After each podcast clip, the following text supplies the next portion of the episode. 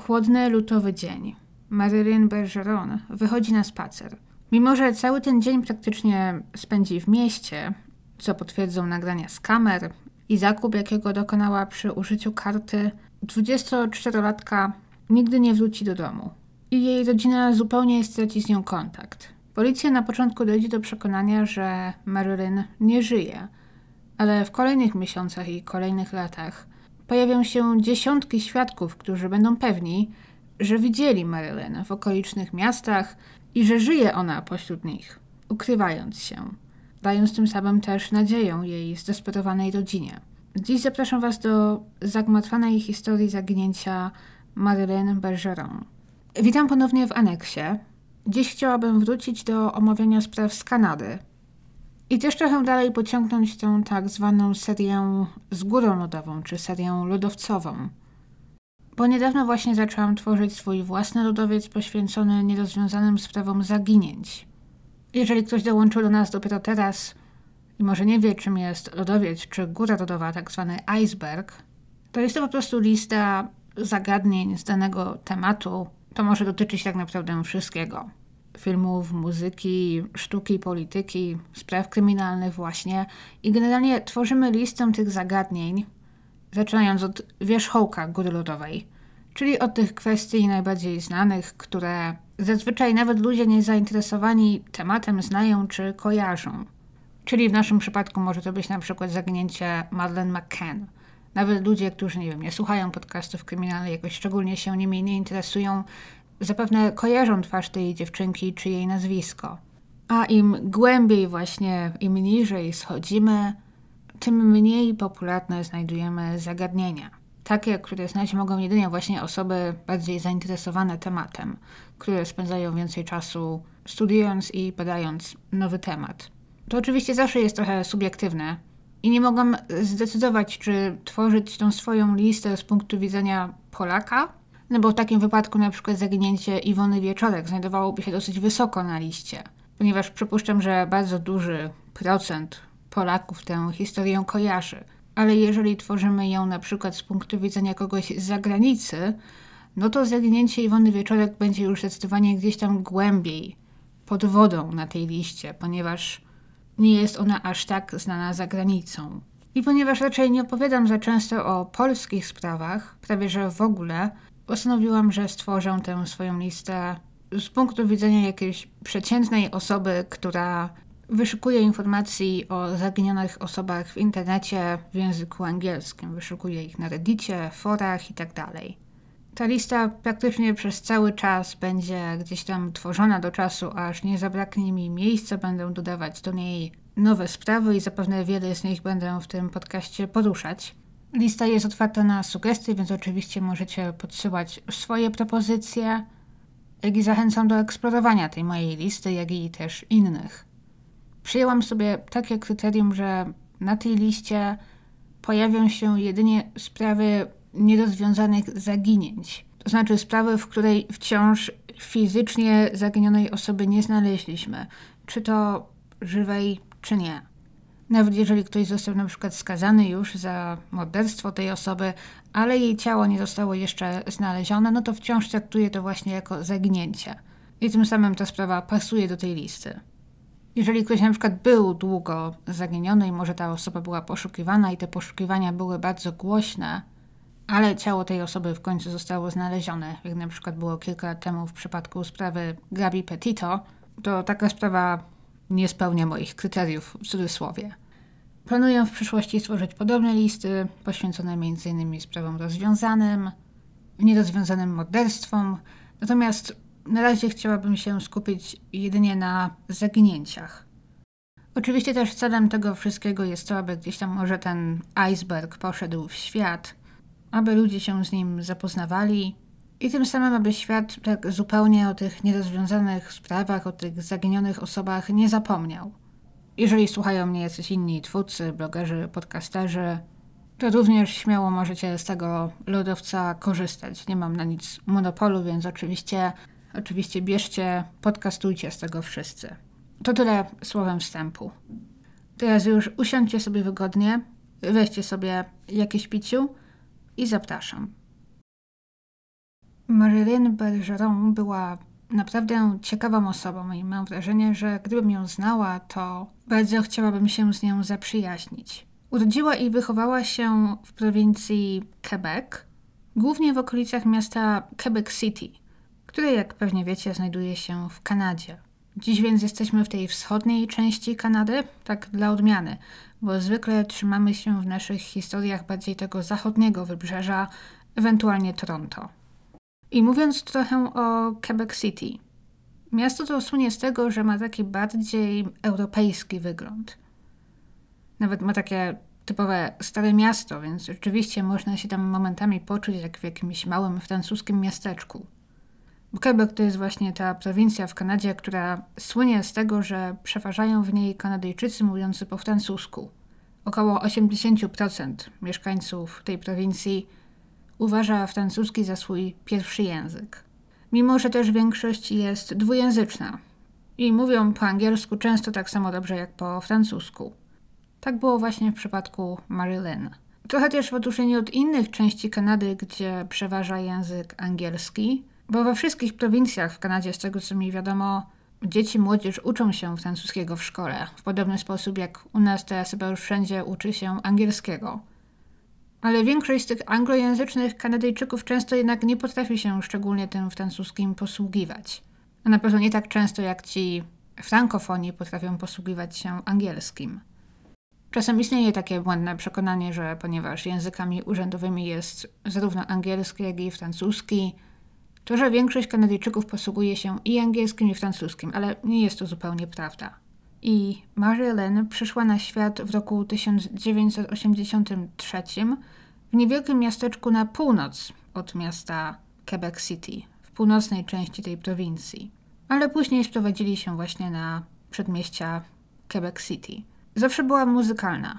Grała na gitarze, uczęszczała na pozalekcyjne zajęcia muzyczne, marzyła o założeniu zespołu rockowego. Pasjonowały ją wszelkie dziedziny sztuki. Muzyka, plastyka. To było coś, z czym chciała wiązać swoją przyszłość. Miała też talent do języków obcych. Poza tym, że mówiła już po francusku i angielsku oczywiście, uczyła się też hiszpańskiego i rosyjskiego. Po skończeniu liceum poszła do koledżu w Quebec City, gdzie zdobyła coś, co może można porównać do naszego licencjatu ze sztuki i mediów. W roku 2005, mając 22 lata, Marilyn przeniosła się do pobliskiego miasta Montreal. Jest to największe miasto prowincji Quebec. I gdzie Quebec City to też nie jest najmniejsze miasteczko, tak, takim właśnie może się wydawać w porównaniu z Montrealem. Gdzie oczywiście dla takiej młodej osoby po studiach perspektyw i możliwości jest znacznie więcej. Znajduje się tam kilka znanych uniwersytetów, siedzib większych firm. Jest to miasto wielokulturowe i słynące też właśnie z klubów, muzyki, koncertów, pubów, czym też oczywiście przyciąga młodych ludzi. Poza tym Montreal znajduje się niecałe 3 godziny drogi samochodem od Quebec City, więc Marilyn wciąż mogła być dosyć blisko swojej rodziny. Wyjechała tam, ale też z zamiarem, aby może odłożyć trochę pieniędzy, bo w którymś momencie rozważała też przeniesienie się na drugi koniec kraju, na zachodnie wybrzeże, do Vancouver, bo to miasto też ją interesowało. Rozważała też w przeszłości pracę stewardessy. Wiele Kanadyjek z tej właśnie francuskojęzycznej części Kanady często dosyć łatwo dostaje pracę jako stewardessy, bo tam właśnie dwujęzyczność jest atutem w kanadyjskich liniach. Marilyn z łatwością dostała tam pracę w sklepie z instrumentami muzycznymi oraz zaczęła również dorywczo pracować jako freelancerka przy obróbce dźwięku dla lokalnych stacji telewizyjnych. Wynajęła tam mieszkanie i zdaje się, że na początku przynajmniej wszystko układało się dobrze. Nawiązała tam trochę znajomości, jak i podobno też miała w Montrealu kilku znajomych, których znała już wcześniej, ponieważ nie tylko ona po skończeniu swojej edukacji właśnie do Montrealu z Quebec City się przeniosła. Więc z tego co wiemy, nie czuła się tam osamotniona. Marilyn spędziła więc w Montrealu kolejne dwa lata i nie wiemy o tym czasie za dużo, ale zdaje się, że wszystko było w porządku. Jednak na przełomie lat 2007 i 2008 coś zaczyna się zmieniać, bo Marilyn zaczyna zdarzać objawy które z jednej strony może trochę przypominają depresję, a z drugiej może trochę paranoję. Zaczyna wycofywać się ze wszelkich aktywności towarzyskich, spędza większość swojego czasu w domu, często płacze. Na początku stycznia 2008 roku Marilyn zaczyna stale dzwonić do swoich rodziców w Quebec City. Jej mama nazywa się André Béchard, a jej tata Michel Bergeron. Marilyn mówi im w tych rozmowach przez telefon, że nie chce już mieszkać w Montrealu, że chce się wyprowadzić, że chce zostawić to miasto na dobre i wprowadzić się z powrotem do nich. Przez następny miesiąc będą często rozmawiać przez telefon. Nigdy nie uda im się wyciągnąć od niej, co tak dokładnie się stało, że nagle chce porzucić swoje życie w tym mieście. Zrozumieją tylko tyle, że jest tam nieszczęśliwa i że chce wrócić do domu. Wspomni też, że nie czuje się w Montrealu bezpiecznie. W końcu też w lutym Marilyn wypowiada umowę o mieszkanie i przy pomocy swoich bliskich kilka razy jeździ w tę i we w tę, zwożąc swoje rzeczy do domu rodziców. To wszystko podobno wydarzyło się dosyć prędko. Także nawet nie dała nikomu ze znajomych w Montrealu znać, że wyjeżdża. Z ich punktu widzenia zniknęła z dnia na dzień. Chyba nawet nie dając odpowiednich wypowiedzeń w pracy. Jej rodzice od razu widzą, że coś jest nie w porządku, że ich 24-letnia córka w ogóle nie przypomina dawnej siebie. I planują już potem, gdy Marilyn skończy swoją przeprowadzkę i wróci do domu, gdy wszystko trochę się uspokoi, może te emocje opadną, planują z nią spokojnie porozmawiać i dowiedzieć się, co dokładnie się stało. Zaniepokoi się też jej siostra, która jednak w tamtym czasie mieszkała w Los Angeles. I ona zadzwoni do niej kilka razy, aby pogadać, wypytać, wybadać, co takiego mogło się stać. Marilyn niestety będzie dosyć tajemnicza i będzie unikała odpowiedzi na to pytanie. Zapyta jednak swoją siostrę, czy na końcu tego tunelu jest światło, dając do zrozumienia, że coś jest mocno nie w porządku i że chyba nawet nie jest pewna, czy widzi wyjście z tej sytuacji. Będzie też uparcie zapewniać, że nigdy już nie wróci do Montrealu, że jej noga nigdy tam nie postanie. Marilyn zwiezie swoje ostatnie rzeczy i wprowadzi się na dobre do rodziców 16 lutego 2008 roku. Niestety też jej rodzice nie będą nigdy mieli szansy, aby właśnie usiąść z nią i tak na spokojnie porozmawiać. Ale tamtego dnia jej mama, André, znajdzie okazję, aby zadać jej kilka pytań. Zacznie trochę naciskać, co dokładnie się stało. Ponieważ Marilyn nie chciała powiedzieć, zacznie zgadywać, czy wmieszała się w narkotyki w Montrealu, czy ktoś złamał jej serce, czy miała długi, czy wpadła w jakieś kłopoty. Dziewczyna nie odpowiadała. Zapytała też w końcu, czy ktoś zrobił jej krzywdę.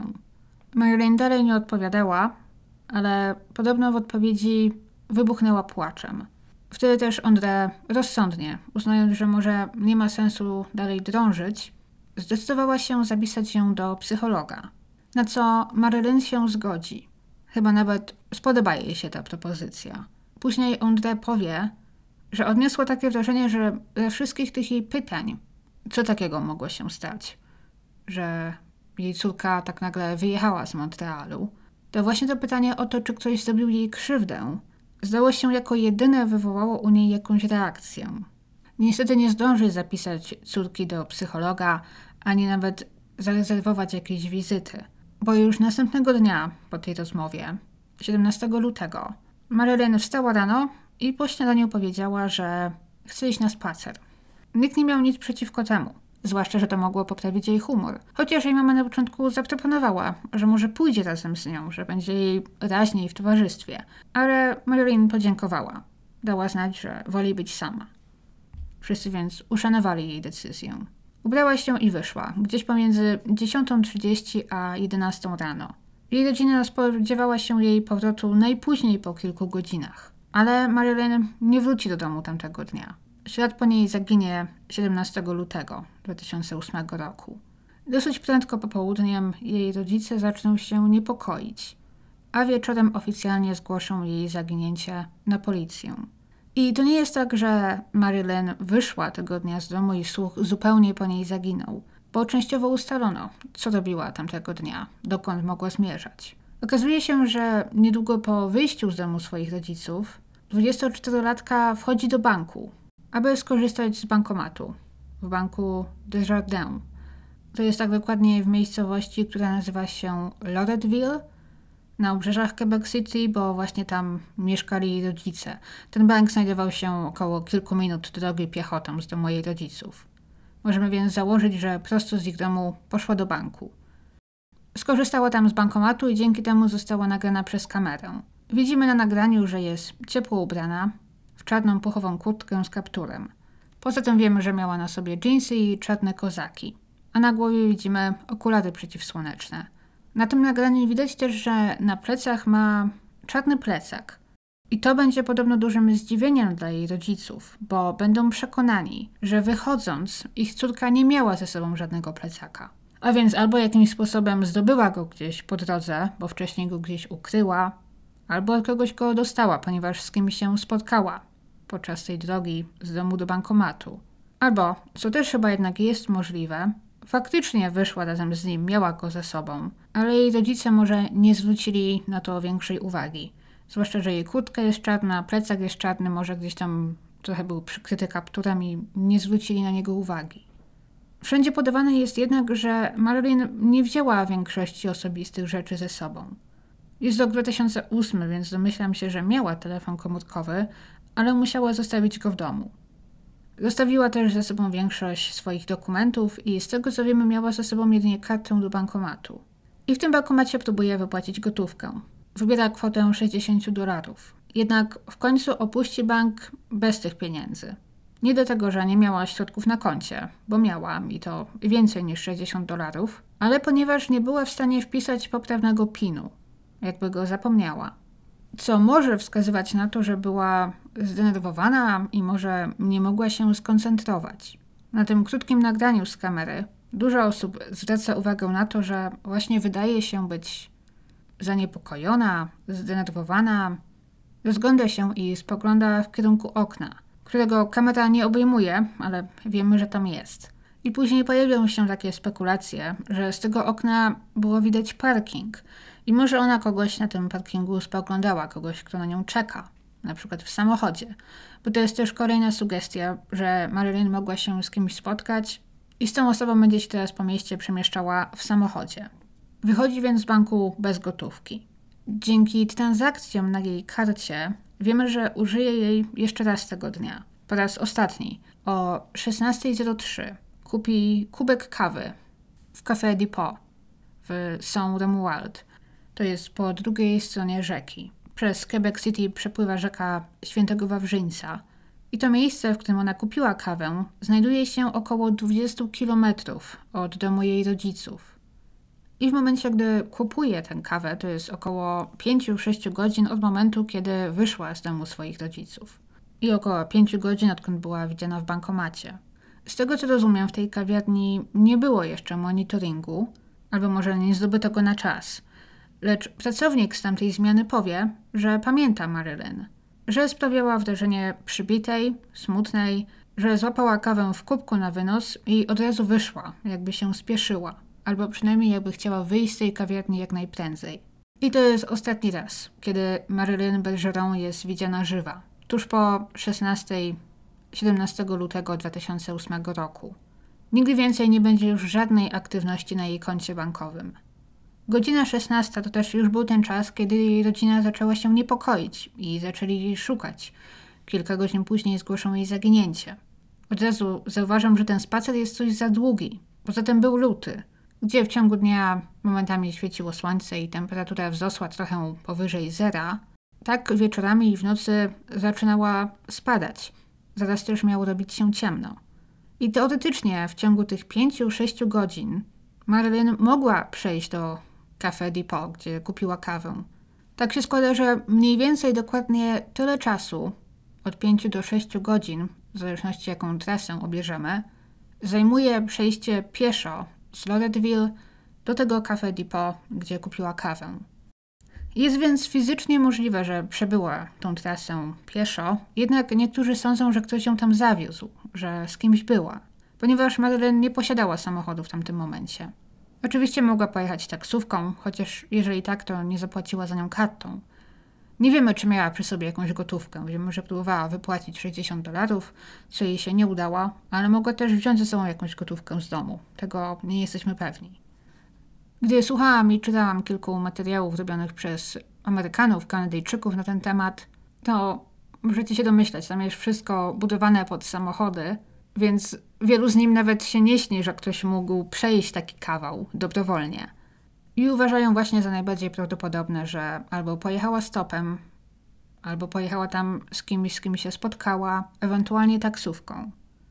I gdy tak spojrzeć na tę trasę, to rzeczywiście nie jest to zdecydowanie trasa na przyjemny spacer, bo prowadzi głównie wzdłuż ruchliwych dróg, a ten obszar centrum handlowego, gdzie właśnie ta kawiarnia się znajdowała, gdy spojrzeć na mapę, jest ze wszystkich stron otoczony autostradami albo drogami szybkiego ruchu. Nie jest to więc zdecydowanie okolica na przyjemny spacer.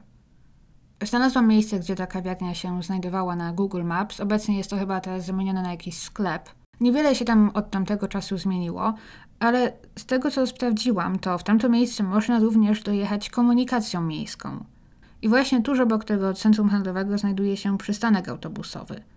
Nie jest tam może tak łatwo dojechać, ponieważ nie ma żadnego bezpośredniego autobusu, który jedzie akurat z Loretteville w tamto miejsce, ale jest to możliwe. Osobiście więc uważam za najbardziej prawdopodobne, że Marilyn jednak doszła tam pieszo, ewentualnie właśnie w kombinacji z komunikacją miejską. Jakkolwiek nie było, nikt nie potrafi wyjaśnić, dlaczego Marilyn zmierzała w tym kierunku południowym, gdzie dokładnie szła. Z tego co wiedziała jej rodzina, po drugiej stronie rzeki nie było żadnego miejsca, z którym była jakoś szczególnie związana. Nie wiemy o tym, aby znała tam kogoś, kto mieszkał w tamtej okolicy. Więc nie wiemy, czy ona szła tam w jakimś konkretnym celu, czy po prostu szła przed siebie. Po tych wszystkich odkryciach jednak śledztwo utknęło w martwym punkcie. Rodzina zaoferowała 10 tysięcy dolarów za pomoc w odnalezieniu Marilyn. I pomimo początkowego wsparcia policji i wysiłków policji, ci powoli zaczęli jednak przychylać się ku temu, że biorąc pod uwagę jej dziwny stan psychiczny przed zaginięciem, jej zachowanie w tamtych dniach, uznali za bardzo prawdopodobne, że Marilyn wyszła tamtego dnia z domu, aby odebrać sobie życie.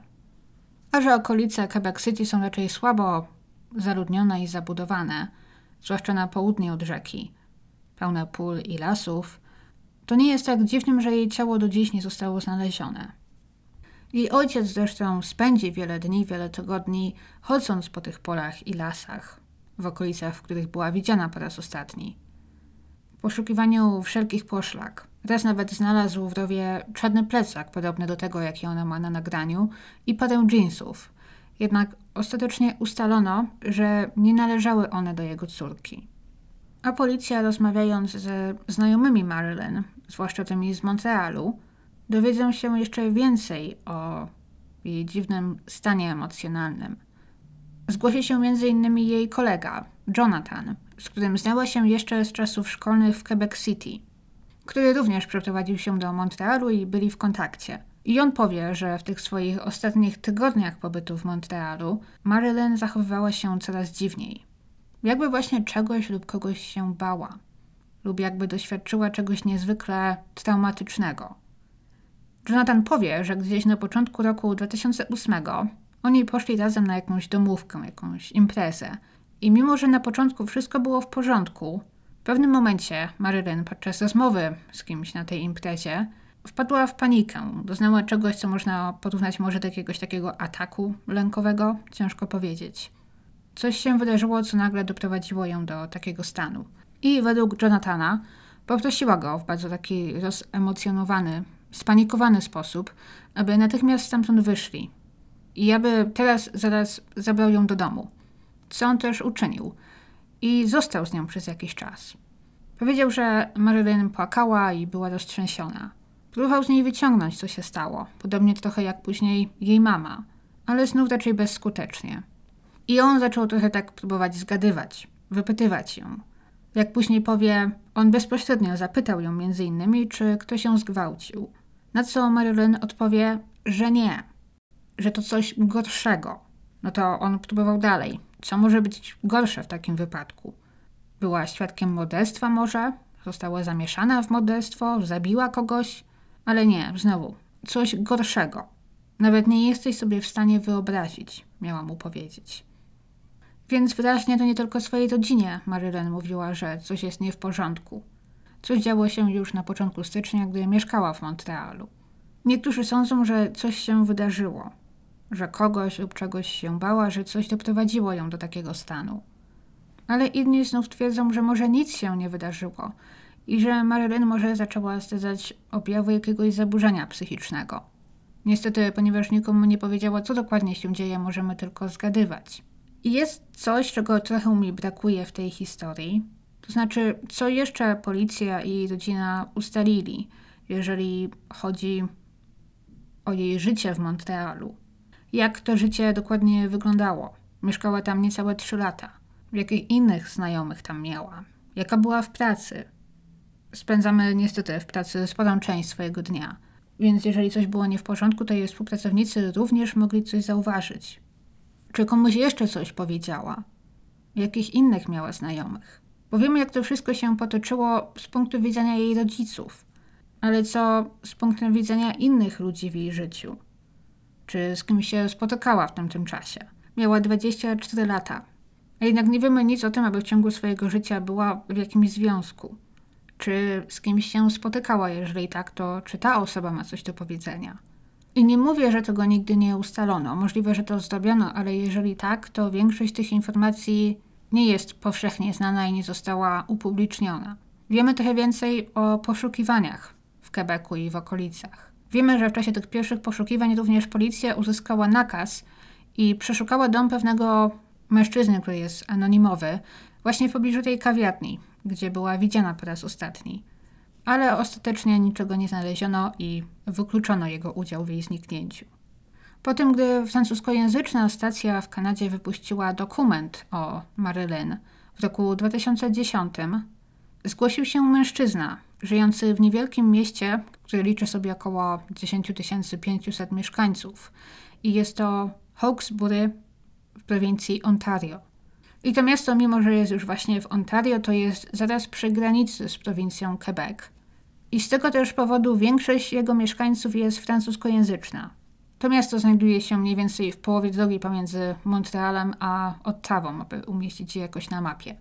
I ten mężczyzna, mieszkaniec tego miasta, powiedział, że dopiero teraz usłyszał o zaginięciu Marilyn, że nie wiedział o jej sprawie wcześniej, ale że jest pewien, że wielokrotnie widział ją w ich miasteczku. Na ulicach, w sklepach, w kawiarniach, restauracjach. Wiadomo, w małym mieście często wpada się na te same twarze i że często była widziana w towarzystwie innego młodego mężczyzny. Powie, że po raz pierwszy zobaczył ją tam około roku wcześniej. No i właśnie teraz robi się ciekawie, bo jej rodzice, dowiedziawszy się o tym, oczywiście pakują się i jadą do Hawkesbury i spędzają tam kilka dni. Chodząc tam z jej zdjęciami, pokazując je miejscowym, wypytując, w szczególności w takich miejscach jak restauracje, bary, kawiarnie. I faktycznie Masa osób potwierdzi im, że kojarzą i widzieli tam bardzo podobną kobietę. Według państwa Bergeron ponad 30 osób potwierdziło z bardzo dużą pewnością, że widzieli ją w Hawkesbury w przeciągu minionego roku. Co jest ciekawe.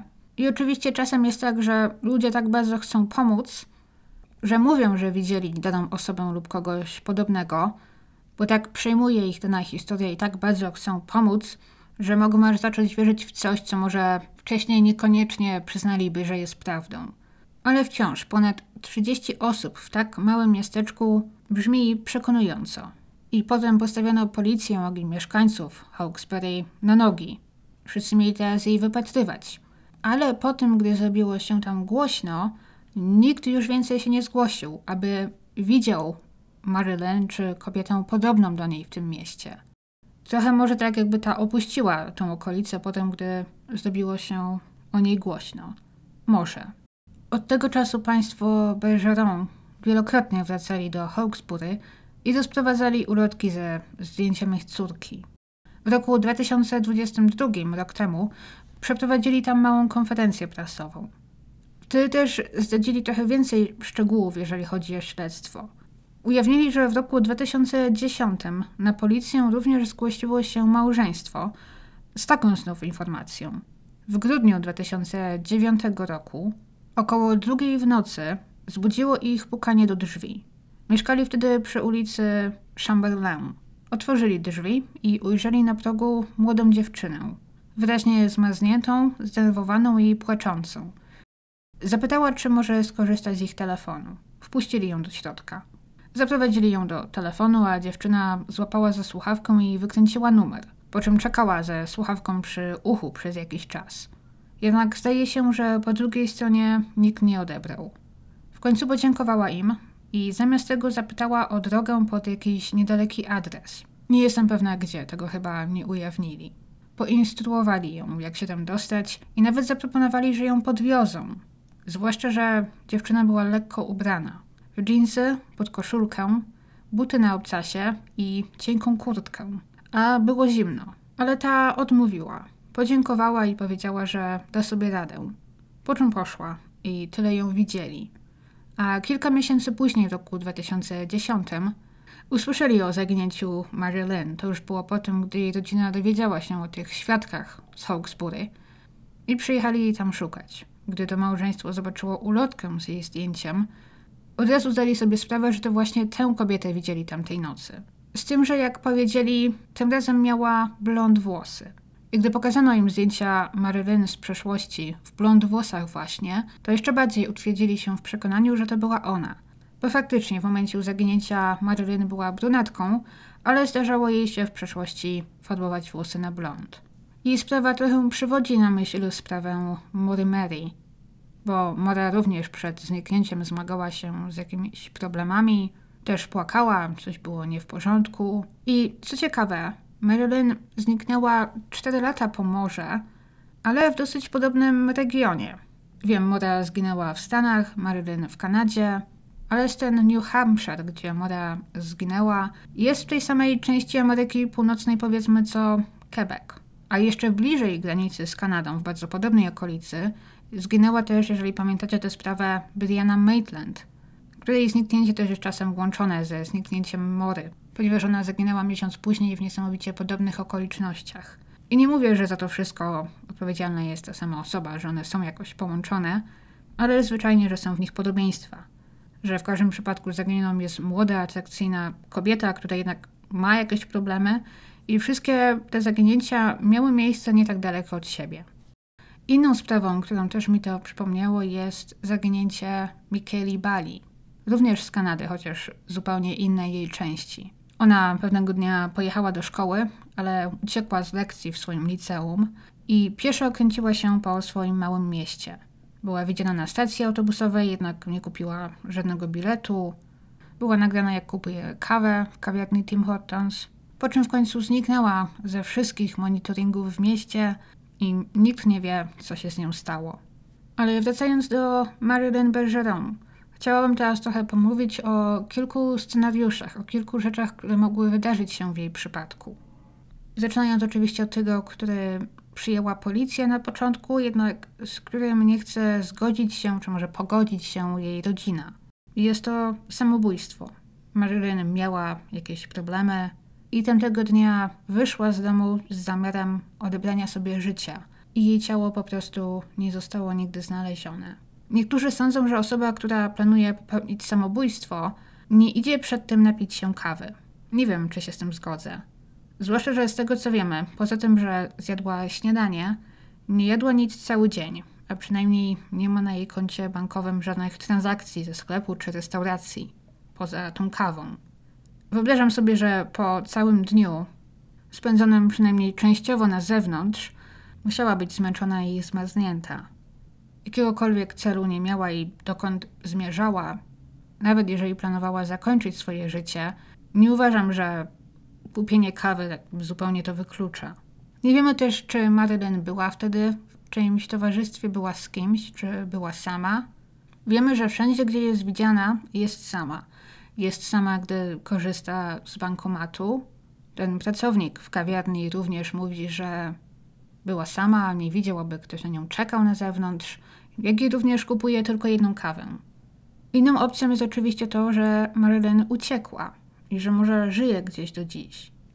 Znów tutaj możemy podejrzewać, że albo uciekła przed jakimś faktycznym zagrożeniem, że ktoś jej zagrażał, że kogoś się bała, że chciała od czegoś uciec w swoim życiu, a niektórzy podejrzewają, że to wszystko mogło być tylko w jej głowie, że w tamtym czasie ujawniła się u niej jakaś choroba psychiczna.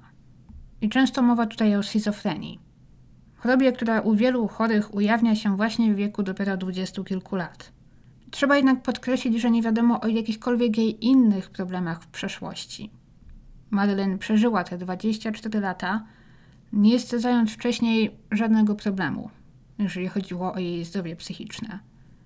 Nie wiemy nic o tym, aby kiedykolwiek wcześniej pojawiły się u niej jakieś dziwne zachowania czy zaburzenia nastroju. Jedynym wyjątkiem jest może trochę historia opowiedziana przez jej rodziców, że w wieku nastoletnim Marilyn sprawiała im trochę problemy, jak chyba większość nastolatków, i że zaczęła się zadawać z młodzieżą gdzieś tam ze starszych klas, starszych od niej, i że miała ona na nią zły wpływ. I że jej rodzice musieli chyba w pewnym momencie trochę na nią wpłynąć, trochę ukrócić to wszystko, bo ci nowi znajomi podobno dużo imprezowali, brali narkotyki. I nie wiem, czy oznacza to właśnie, że Madeline również w przeszłości próbowała narkotyków, ale mam wrażenie, że to ich wspomnienie o narkotykach właśnie to miało zasugerować. Ale nawet jeżeli tak, to dalej nie wiemy nic o tym, aby na przykład używała narkotyków mieszkając w Montrealu. Nie pojawił się ani jeden jej znajomy, który by tak twierdził. W sumie też nie wiem, co jej rodzice mieli na myśli, mówiąc o narkotykach, czy marihuanę, która wtedy nie była jeszcze w Kanadzie legalna, czy coś gorszego. Ale tak, nadużywanie narkotyków, często halucynogenów na przykład, może również prowadzić do urojeń. I to oczywiście nie jest tak, że ja chcę ją tutaj diagnozować, a jedynie po prostu rozważyć różne opcje. I w tym wypadku szczerze nie jestem pewna, który z tych scenariuszy, która z tych hipotez jest bardziej prawdopodobna. Natomiast jeżeli chodzi o jej zachowanie prowadzące do zaginięcia, to ludzie zwracają uwagę, że jest to trochę podobne do schizofrenii z tak zwanym początkiem nagłym. Ponieważ ta choroba może zaczynać się w sposób powolny, z objawami ujawniającymi się stopniowo na przestrzeni miesięcy czy lat, ale może również wystąpić nagle. Chciałabym tutaj zacytować fragment charakteryzujący taki nagły początek choroby. Jest on co prawda z Wikipedii, ale z tego co widziałam, większość źródeł opisuje to w podobny sposób. Uderza nagła zmiana w sposobie zachowywania się. Zaburzone są procesy myślenia, jest niewłaściwa interpretacja faktów i zdarzeń, co rodzi zazwyczaj urojenia odnośnie sądów. Najczęściej są to urojenia prześladowcze oraz halucynacje odnośnie wrażeń, najczęściej halucynacje słuchowe. Może być to zachowanie gwałtowne, silne podniecenie z dominującym uczuciem lęku, osłupienie, dziwaczność zachowania czy wypowiedzi, rozkojarzenie omamy, ucieczka, fuga tak zwana. Może wystąpić nieumiejętność wytłumaczenia przez chorego własnych, odmiennych mu zwykle od właściwych zachowań. Zwykle ujawnia się pomiędzy wiekiem nastoletnim a 30 rokiem życia. Jest tu więc kilka podobieństw. Marilyn mówi, że nie czuje się w Montrealu bezpiecznie i ucieka z niego, ale nie chce albo nie potrafi nikomu wyjaśnić, co się dzieje. Jej zachowanie bardzo zmienia się. Ciekawe jest też wspomnienie o fudze dysocjacyjnej, którą w prostych słowach można wyjaśnić jako utratę pamięci, czasem właśnie w wyniku jakiegoś traumatycznego przeżycia.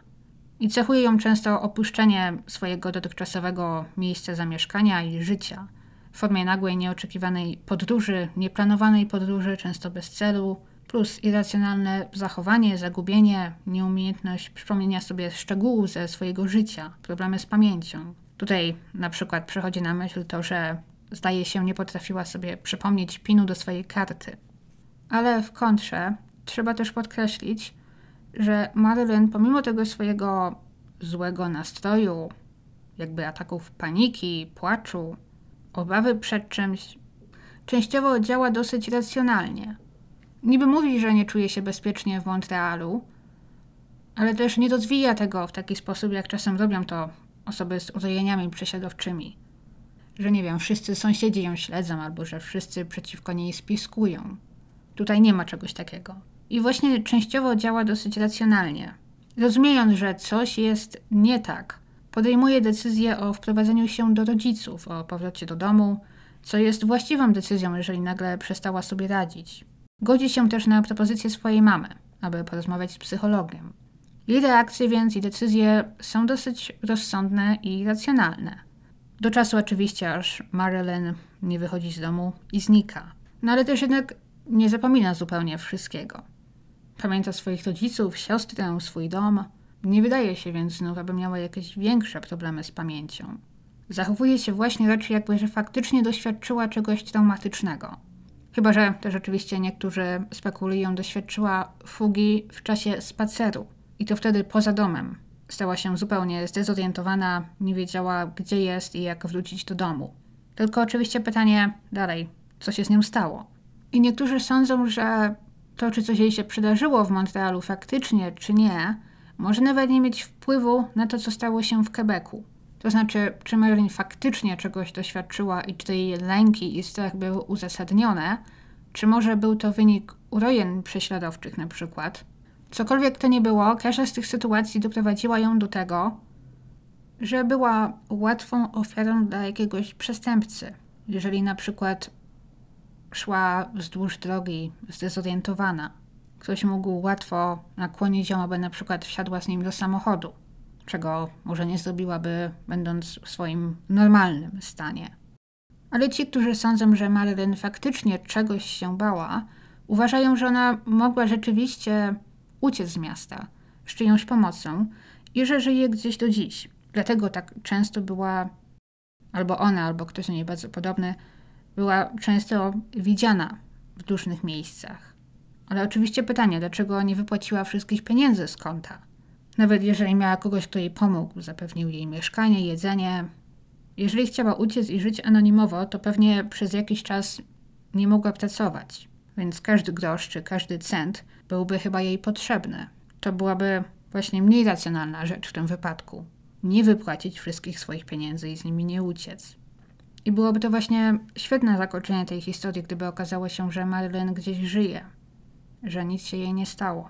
Jej rodzina podejrzewa, że może dalej gdzieś żyć w prowincji Ontario. Dlatego proszę wszystkich, aby mieli oczy i uszy otwarte. Znakami szczególnymi Marilyn jest m.in. tatuaż na klatce piersiowej, przedstawiający Pegaza. Ma też dosyć charakterystyczną urodę. I mimo, że teraz zapewne wyglądałaby trochę starzej i dojrzalej, miałaby teraz 39 lat, to wciąż musi być dosyć podobna do siebie z czasu swojego zaginięcia. Ma bardzo ładne, moim zdaniem jasno-niebieskie oczy, chociaż niektóre źródła piszą o zielonych oczach. Może zależy od światła. Często farbowała włosy, więc to mogą być w różnym kolorze. Poza tatuażem ma też przekute uszy i piercing w pępku. Innym scenariuszem jest to, że Marilyn faktycznie po prostu szła gdzieś przed siebie tego dnia w bardzo złym stanie emocjonalnym, cokolwiek go nie spowodowało. I ponieważ zaraz się ściemniło, jak jej temperatury znacznie spadły, jeżeli weszła gdzieś na jakiś niezaludniony teren do jakiegoś lasu, w jakieś pole, to możliwe, że nawet ciepło ubrana dosyć prędko mogłaby nabawić się hipotermii i że z tego powodu po prostu gdzieś zmarła. Z hipotermii i wycieńczenia. I niestety jej ciało do dziś nie zostało znalezione. Jestem ciekawa, co według Was przydarzyło się Marylyn. Jestem też otwarta na Wasze propozycje, jeżeli chodzi o to, co wpisać do mojego lodowca dotyczącego nierozwiązanych zaginięć. I to chyba wszystko, co dla Was dziś miałam. Dzięki wszystkim, którzy dotrwali do końca. Jesteście super. Słyszymy się za tydzień. Trzymajcie się. Pa!